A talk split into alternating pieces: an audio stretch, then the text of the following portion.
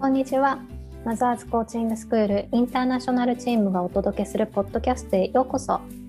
この番組では海外で子育てするママや海外にゆかりのあるお子さんを持つママたちが聞いてほっとしたりくすっと笑えたり明日からも頑張ろうと思っていただける時間にしたいと思っています。私たちマザーズティーチャーの体験談のシェア、ゲスト対談、リスナーさんからの質問などを通じてちょっと子育てが楽になるコミュニケーションのヒントをお届けしていきます。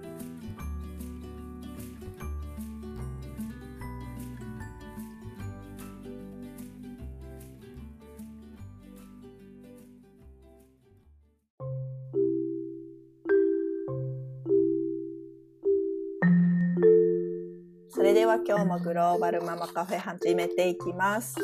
えー、今日は読書会ということで、じゃあ自己紹介からいきたいと思います。はい。えっと、私はフランスで活動してます。諸岡かなです。えー、娘が3人いまして、えー、4歳、7歳、9歳です。よろしくお願いします。えっと、私は、えっと、イタリアの、イタリアで活動しています。高橋千秋です。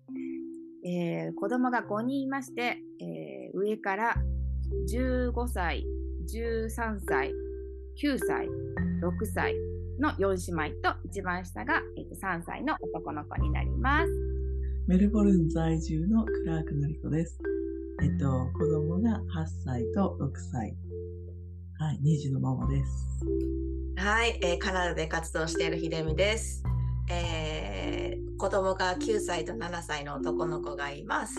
今日の読書会の本なんですけど、えー、鏡の中の僕っていうえー、作絵が馬場圭介さんの本で、えー、ちょっとお話を進めていきたいと思います。これね、お母さん登場するところね、あの私14歳のカナダ人の姪っ子に英語バージョン9のバージョンを読んでもらったら、どうしてお母さん登場したと思う？って言ったら、えっとねあのお母さんって子供が辛い時に助けてくれるものだからでしょ？って思ったって言っててあそっちなんや。って思ったよね。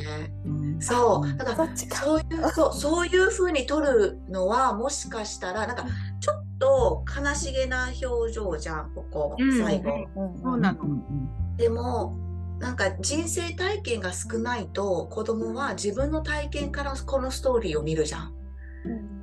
だから、こその子にとってはまだあ14じゃない。えっ、ー、とね15歳だ、うん、なんだけどのその子にとってはこのお母さんがなんだもしかしたら昨日向こう側で心配そうに見てたのかなとか、うんうんうんうん、なんかああ違うんだって思った。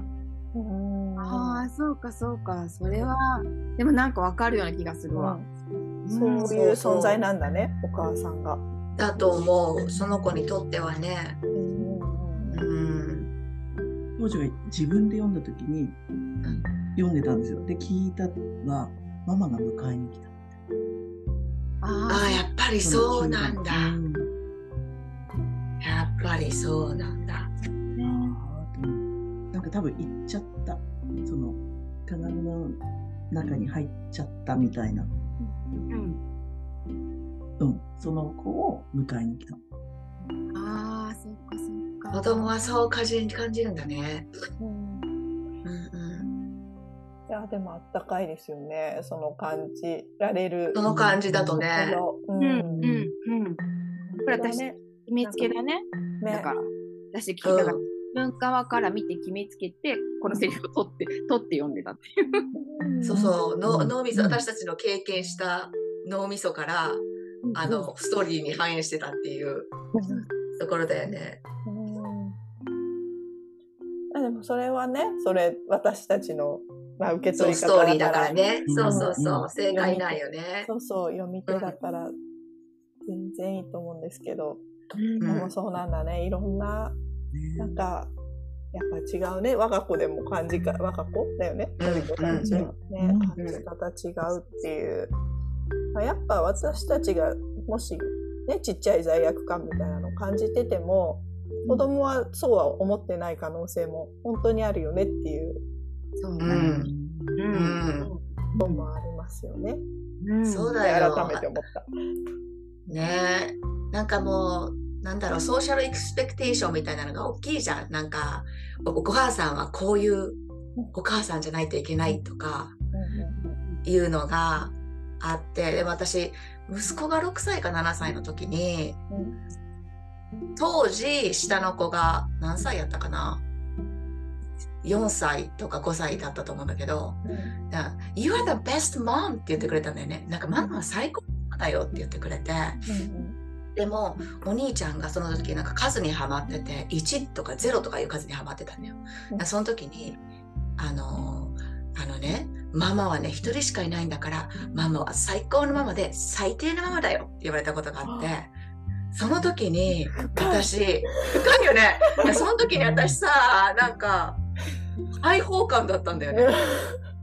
なんか5秒ぐらい真っ白になった瞬間に、その通りやんみたいな感じで 私は何を比べてなんだろういたんだろうみたいな、そうそうそうそうその時はねすごいね開放感だったね。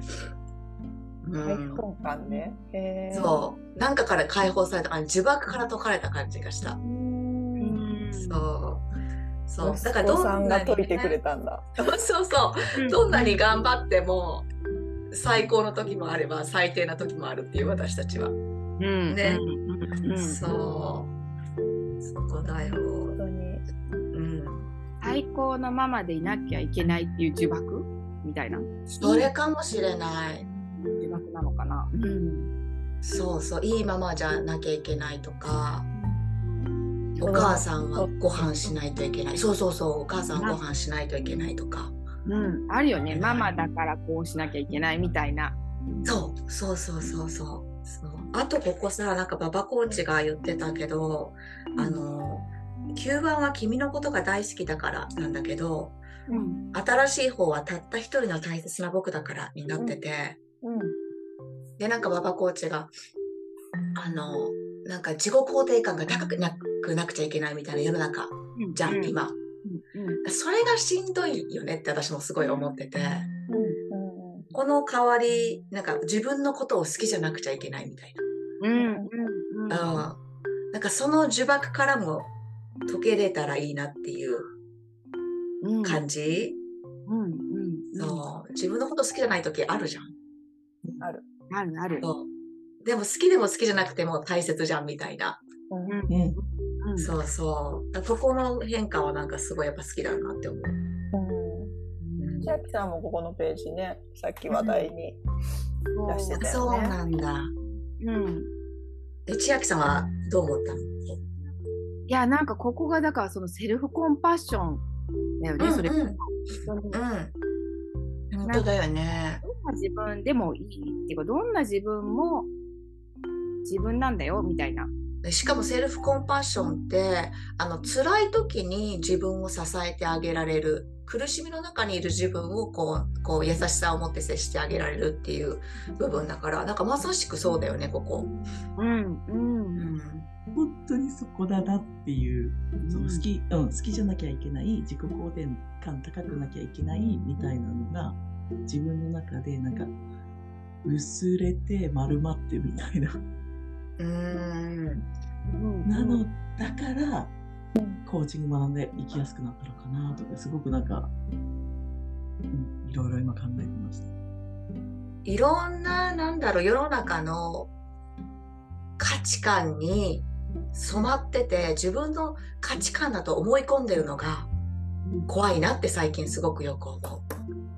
いろんなお母さんのでいる方法はあって自分にベストな方法で子育てをできて自分のベストな方法が母親とか父親でいられるはずなのに、うん、お母さんはこうだお父さんはこうだみたいな社会の価値観が社会の価値観が私はそうじゃないと思えてたらいいけどその社会の価値観みたいなものに勝手に刷り込まれて勝手にそれが私の価値観だって思ってるのが今もう最近めっちゃ怖いなって思ってて。うんうんうんうん。えなんかなんか気づいたことあります？あ みたいな。あの母親っていう分よりもなんか自分のボディイメージイメージで結構思ってて、うん、どこ私は何を美しいと思ってなんかなんでこんなに自分の身体を好きになれないんだろうみたいな。なんかもう闇にはまってる。痩せたら自己肯定感があって体重が増えたら自己肯定感が落ちて、自分の体って何なんだろうってなんかこの先ずっと私こういうふうに自分の体となんか好きになれずにというか仲良くなれずに生きていくのかなっていう不安を感じた時に、ふと例えばあの日本の CM とかであのお母さんがお弁当を作ってエプロンして、美味しいお弁当を作るとかっていう CM とかもあるのよ。でほとんどのもなんかアニメとかもほとんどのものがお母さんが家にいてお父さん仕事に行ってるじゃん。そういうものの中で私は私には家にいる存在でエプロンつけて私エプロンしてるんだけど料理しないくせに。エプロンつけて。でなんかお母さんぶってるのかなみたいな。なんか思う。それが本当に私がしたい母親っていう理想なのかみたいなものを考えてると迷子になるみたいな感覚。マザーズコーチングでもあるじゃん。理想の母親とはっていうマイスタンダード。うん、そうあそこが無意識に料理のできるお母さん。とか書いてる。と、それは本当にあなたのスタンダードなのか、それとももしくは社会のスタンダードなのかっていうのが分からずに書いてるのが怖いなって思ったりするよね。うん、私料理嫌いなのよ。嫌いなのよ。前も言ってましたよね。旦那様にお任せしたって言ってた気がする。そう、捨て、3年前に捨てたのよ。なん ていう家族といい時間が過ごせるとか、そういうそうも、そう思ってたんだけど、つい最近、息子に、なんか、You never cook, mommy? って言われたんだよ。なんか、never がついてるの。ママ一つも料理しないじゃんみたいなこと言われた時に、すごい、なんだろう、反抗してるのよ。全然なことないし、みたいな。ネバーじゃないや、みたいなこと言ってて。たまにしてるやみたいな。たまにしとるや、みたいな。ほとんどしないくせに。なんでやろ、この、このモヤモヤ感は何なんやろうっていう。なんか、いまだにそのお母さんは料理をするものに価値観にとらわれている自分に出会ったみたいな。そうそうそうそう。え、ない千秋さんとか、のりこさん。あるある、ある。ある？あるある。なんか、ママ、笑、ニコニコしてなきゃいけないって昔思ってた。うん、なんかそういう自分でいたいっていうのもあるんだよ。うん、うん、あるんだけど、なんかママは笑ってなきゃいけないって思ってる時があった。なんだろう、なんか優しいお母さんとか、うん、そういう家、なんだろう、なんかママがニコニコしてる家の方が、子供にとって、あ、子供がよく育つだろうっていう思い込みだよね、ちょっとこう。うんでもこれってさ、世間一般、まあそう言われて、そういう感じじゃない？どっちかっていうか。うん。いや、そうかもしれないけど。うん。いや、母さんも土砂降りの日あるよね。そう、あるよ。あるのよ。ある、ある。ね。ある よ。そう。だから子供の前でなんか泣いたらダメだとか。わあった。私それで鬱になったと思う。なんか、3000打つか産後打つか忘れたけど、なんかずっと涙が止まらない時期が続いてて、でどうしようどうしようってなってて、でも止まらないのよ。やめよう、泣か、泣かないようにしようとすればするほどめちゃくちゃ涙が出て、で、なんかもう呼吸もなんか苦しくなりながら、夫に、こんなんじゃ、なんか、息子がダメになる。私ばっかり泣いてたら息子がダメになるって言った時に、夫が、あの、母親も悲しい時があって母親も涙が出るっていうのを知ることも息子にとっては大切なことだから大丈夫って言われたその日から止まったの涙。だから呪縛から呪縛からトイレとか出た瞬間。大丈夫ってすごいよねやっぱり。うん。それでそう。そう。あるね。えのりこさんは？さっきの価値観の話で、その周りの価値観と自分の価値観みたいなの、あってすっごい思い浮かんじゃったのが、留学してきた時に、その自分の価値観と他の方の価値観がずれすぎてて、孤独で超合わせようとしてた。と思ったら、あ、そっか、そこで、なんか自分の、例えばその時のファッションのスタイルで、ちょっとヒールが入あるサンダルみたいなのに、靴下履いてて、うん。で、なんかそこにビビアンの、ビビアン・ウェストウッドのなんかマークがついててみたいな、すごく勝手に好きだったのを、こっち来て履いてたらもうなんか、ははははみたいな。で、そん。な、あの、クイーンズランドはもう本当にサンダルみたいな、B さん、うん。ところで、あ、あ、笑われるんだ。自分が超おしゃれと思ってたものを、で、そこでどんどんすり合わせていくみたいなのが、やっぱ、そうやってね、大人なりに連れてでも、どっかの会社に所属したりすると、なんか似たような服着て、会社行ってたりとか、そういうところですごく自分の価値観と周りの価値観をこうすり合わせてったみたい。あるなぁ。何があるあ。重なって今なのかなみたいなのをその時はそのファッションしたかったんですよね、きっと。したかった。で、してた。してたというか、あの、日本、日本では。うん。うん。うん。とかで原宿歩いたらもうなんか、超自信満々自分みたいな、自分好きみたいな。うんうんうん。うんうんそれをオーストラリアのちょっと田舎のところでやったら、ははははは、みたいな。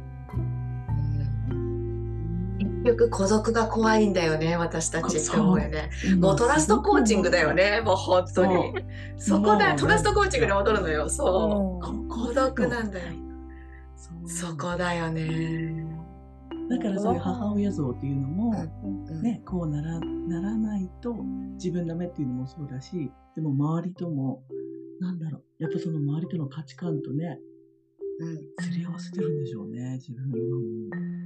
なんかカナダに留あカナダに息子と戻ってきた最初の2、3年、いやもっと長かったかな、は、カナダのママはめっちゃいい子育てしてて、あなんかみんな外の顔しか見ないじゃん。うん。で、なんか、なんかスイーティーとかハニーとかさ、で、なんかもうハグしたり、なんかすごい子育てしてて、私はこんなお母さんになりたいけど慣れてないみたいな自分が、そのギャップに苦しんで、でも今も息子がもうすぐ10歳になるんだけど、見てみたら、そう大して変わらんなって思う。家の中では、そんな大して変わらんっていう、なんか思いがだんだん見えてきて、そう。でも、表面上しか見えてないから不安になるんだよね。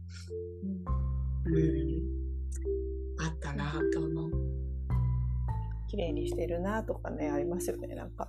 あるある。なんでキラキラしてんだろうみたいな。あーそういう表面しか見えてないよね、とかね。そう。そそう。う。ねえ、かなさんの土砂降りとか何なんかあったなんか、なんだろう、こういうお母さんじゃなくて辛かったみたいな。辛かったというか、今、今、思って感じてる自分の捨てられないこだわりが、ちょっと聞いてください。今日あるんですけど聞、く聞く。うん。家がね、ごちゃごちゃしてると、すっごい沸点がパーンって上がっちゃうんですよね。わかる。で、でもこれって、いや前よりは手放した感はあるんですけど、なんか、もう家は綺麗であるべきとか、まあ、探し物とか減るじゃんとか、うん。なんかいろんなメリットはあるって自分に思い込ませて、それを絶対化にしてるっていう。うん。まあまあ旦那も綺麗好きだから、それをもう完全に子供に今強いてる感があって、で、その、もうね、子供がまあレゴをして遊んでたんですけど、いろんなシリーズのレゴがあって、アナ雪と別の普通のレゴとか混ぜたんですよね。うん。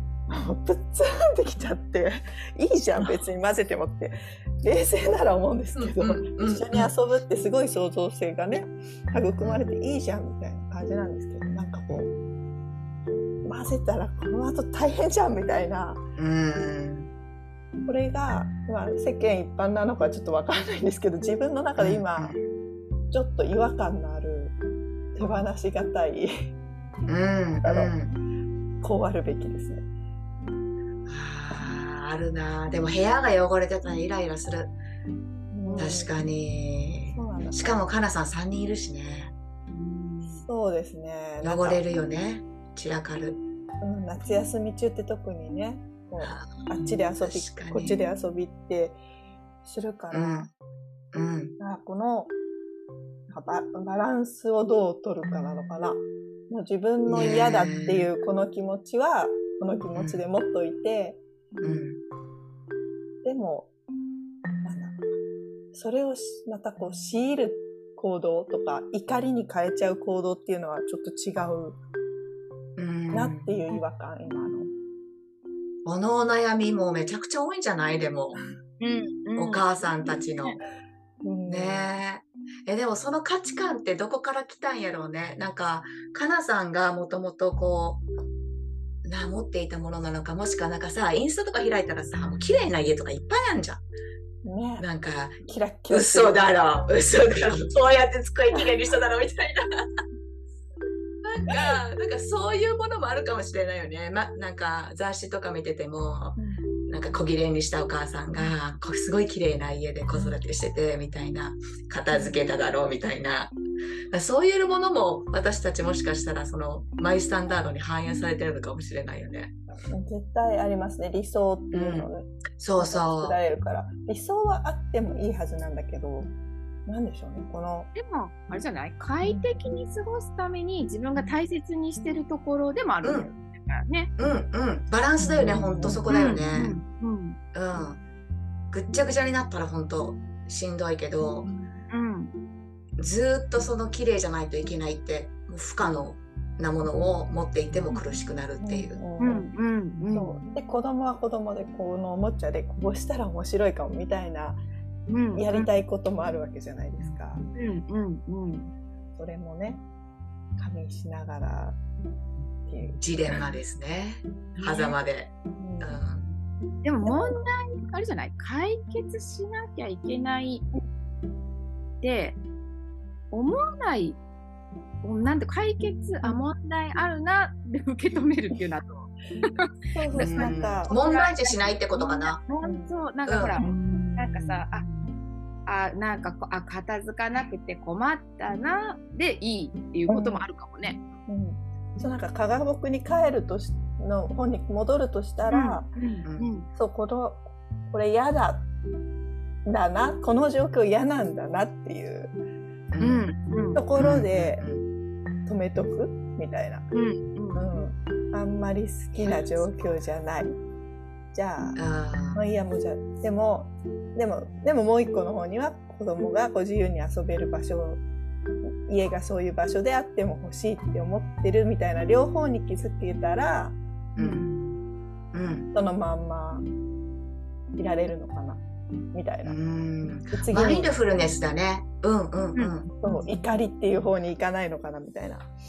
そう、マインドフルネスで、なんだろう。あ、今私部屋が、部屋が散らかってて最悪じゃなくて、あ、今私部屋が散らかっててイライラしてるんだな、丸みたいな。なんか自分の気持ちは大切にしたいよね、そこね。うん。うん。うん。うん。そこで我慢してねまた、うんうん。あのぐっちゃぐちゃな家見てはーって思うのも嫌だしみたいな。う。うんんうまく、うまく片付け誘導できなかった自分ダメだとも思いたくないし、みたいな。うん。いや、ほんとそうだね。なんかそこでさ、そうやってすることによって、こうさ、マインドフルネスに捉えることによって、フラットにされるかもね、その一緒に暮らしてる人とかに対して。うん。いや、ほんとそうかも。だから多分この子の本に戻ると、カムガミの中の男の子って、自分の気持ちをないがしろにしたんだよ、多分。なんか多分、友達にこれされても、あ、嫌だけど、これ嫌って言ったら、なんか、仲間外れにされるって思ったかもしれないし、なんかそれと同じで、なんだろう、こう、部屋が汚いって思っちゃう、思ってるお母さん、え、部屋が汚いと思ってイライラするお母さんはダメなお母さんなんだ、社会から外れるみたいな感じに思うと辛くなるんだよね、多分ね。そんなみんな思っとるけん。ちょっといや、いや、岩弁出たけど。みんなイライラしてるよ。そうだよね。そうだよ、みんなイライラしてるみんなよ。思ってるよね。そう。うん。そう、思ってると思う。でもそのさ、気持ちを受け止めることによってさ、嫌だと思ってるんだよっていうのは一応さ伝えられるんじゃない、うんフラットにその怒り怒りとかに怒りじゃないで片付けなさいでそうそうそうそう片付けなさいと言わなくてママはこれが嫌だと思ってこういうふうに状態は嫌だと思ってるんだよで終わらせられるっていうか、うんうんうんうんうん。うんそうだよね。ママの気持ちも大事よね。うん。大事にしたいなってだからおお戻してくれる本でもあるかも。あそうだった。だね。大事だった私の気持ちみたいなうん、それこそあのマザーズコーチングのなんだろうハピネスチャートのところで心の余裕がないと部屋自体がなんだろうもう散らかってダメなものみたいな視点しか狭まるよねこうそれしか見れなくなるよね。心の余裕がないと。そう夏休み特にね。特にねそうよね。そうめちゃくちゃ狭くなってるからそう。わかるわ。うん。確かに心の余裕大事だな。ねあれあれはなんか私すごいち子供が小さい頃えっ、とね水曜日だけは何もしない日っていうのを自分に決めてたの。うん。買い物連れて行かなくてもいいし公園連れて行かなくてもいいしもう片付けもしないし何にもしない日みたいなのを決めてたんだけどなんだ日曜日だけぐっちゃぐちゃになっても大丈夫な日とか、子供を思いっきり遊ばせてあげる日みたいな。日曜日だけでも決めるとかどうなのかな、ああねそういうメリハリですよね。もうもうこの日はうん OK みたいな、そう自分にも許可してあげるみたいな、それで言うとあの全然話変わるけどご飯はもうお昼ご飯は作らないって決めてる。ああ、うん。買うものみたいな。それは確かにバランス良かったですね。あもう作んないからうん。みたいな。うん。うんうん確かに。まあありですね。ね子供とね、この日はいいよって。言っさそうそう。この日が終わったらこれは捨てるよみたいな。逆に。なるほどね。両方こうしようみたいな。うんうんうん。こん。なねこんな些細な家事のイライラにも寄り添ってくれる鏡の中の僕すごいですね。いろんなところにね通ずるよね本当些細なやつ。はいありがとうございます。でも本当なんかうん。秀美さんがさちょいちょいちょっと前に言ったけど鏡の中の僕って本当なんか TCS 受けるのに5万円ぐらいかかるけどその中のエッセンスだいぶこの中に入ってますよね みたいな。言ってるかもいや本当そうだよね。アイデンティティであり孤独であり心の重りに気づくっていうね。うん。うん。なんで結構お得にちょっとねあのうんコーチング体験、体験できるっていうとちょっと違いますけど、うん。自分とこう対話をしやすくなる、うん。うん、するきっかけになるみたいな本でももしかしたらあるのかなと今話しながらうっすらうん。思っておりしてました。読書会は結構いい時間喋ったのでそれぐらいにしたいと思いますけどもっと喋れます？ねみたいな。うん感じですね。はい、で、えっと、鏡の中の僕の本なん。ですけど、えっと、前々回かなのポッドキャストでもちょっとお知らせしたん。ですが、えー、寄贈っていうプロジェクトもしています。で学校対象なので、ああの、気になる学校関係者の方だったり、まあ、あと保護者の方だったり、えーが、あの、アズコーチングスクールの方に、こう、ホームページから連絡いただいて、え寄贈ができるっていう制度になってますので、ぜひちょっとホームページ等も見ていただければと思います。で、個人の購入は、今は Amazon でもうすぐかな？買えるようになります。はい。では、今日はありがとうございました。ありがとうございましありがとうたございます。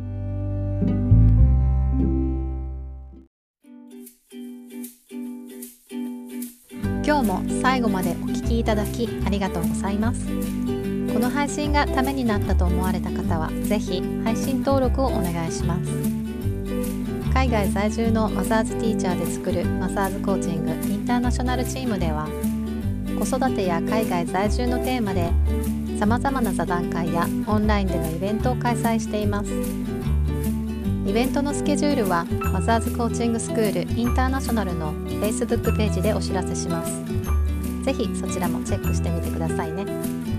それでは See you next time!